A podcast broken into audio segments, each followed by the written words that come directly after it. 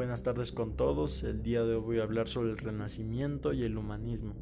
El Renacimiento como tal fue un movimiento artístico originado en Florencia, Italia, que se manifestaba en las artes y que provocó una ruptura entre los siglos XV y XVI, iniciándose así la modernidad en Europa. En esta época surge el individualismo, el hedonismo y otras características propias del Renacimiento, entre sus etapas se encuentra el 480, que se inspira en la cultura grecorromana y pone a la razón frente a la fe.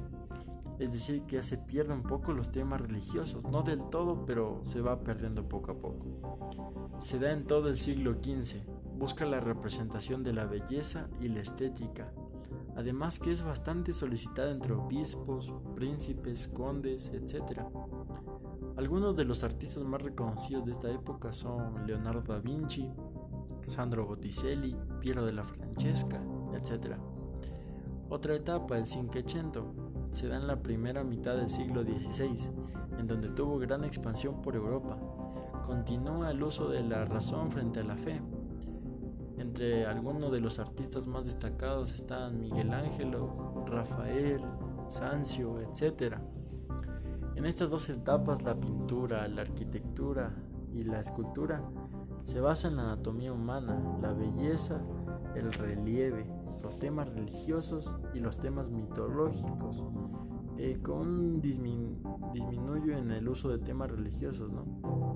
Grandes representantes en cada una de ellas, Miguel Ángel, Leonardo da Vinci, Rafael, Ghiberti o el mismo Donatello. Algunas de las obras de esta época se encuentran la Capilla Sixtina, el David y la Piedad, hechas por Miguel Ángelo, la Escuela de Atenas, por Rafael, la Última Cena y la Gioconda, por Leonardo da Vinci. El humanismo fue un movimiento cultural que se originó en Italia en los siglos XV y XVI para posteriormente expandirse por Europa.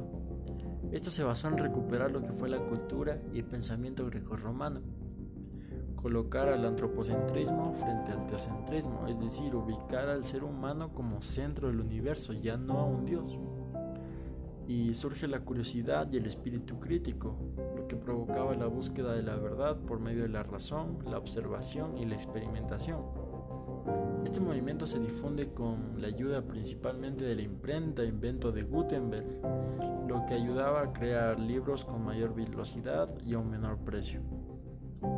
Eh, las academias y las universidades fueron también muy, muy importantes para la difusión de esta.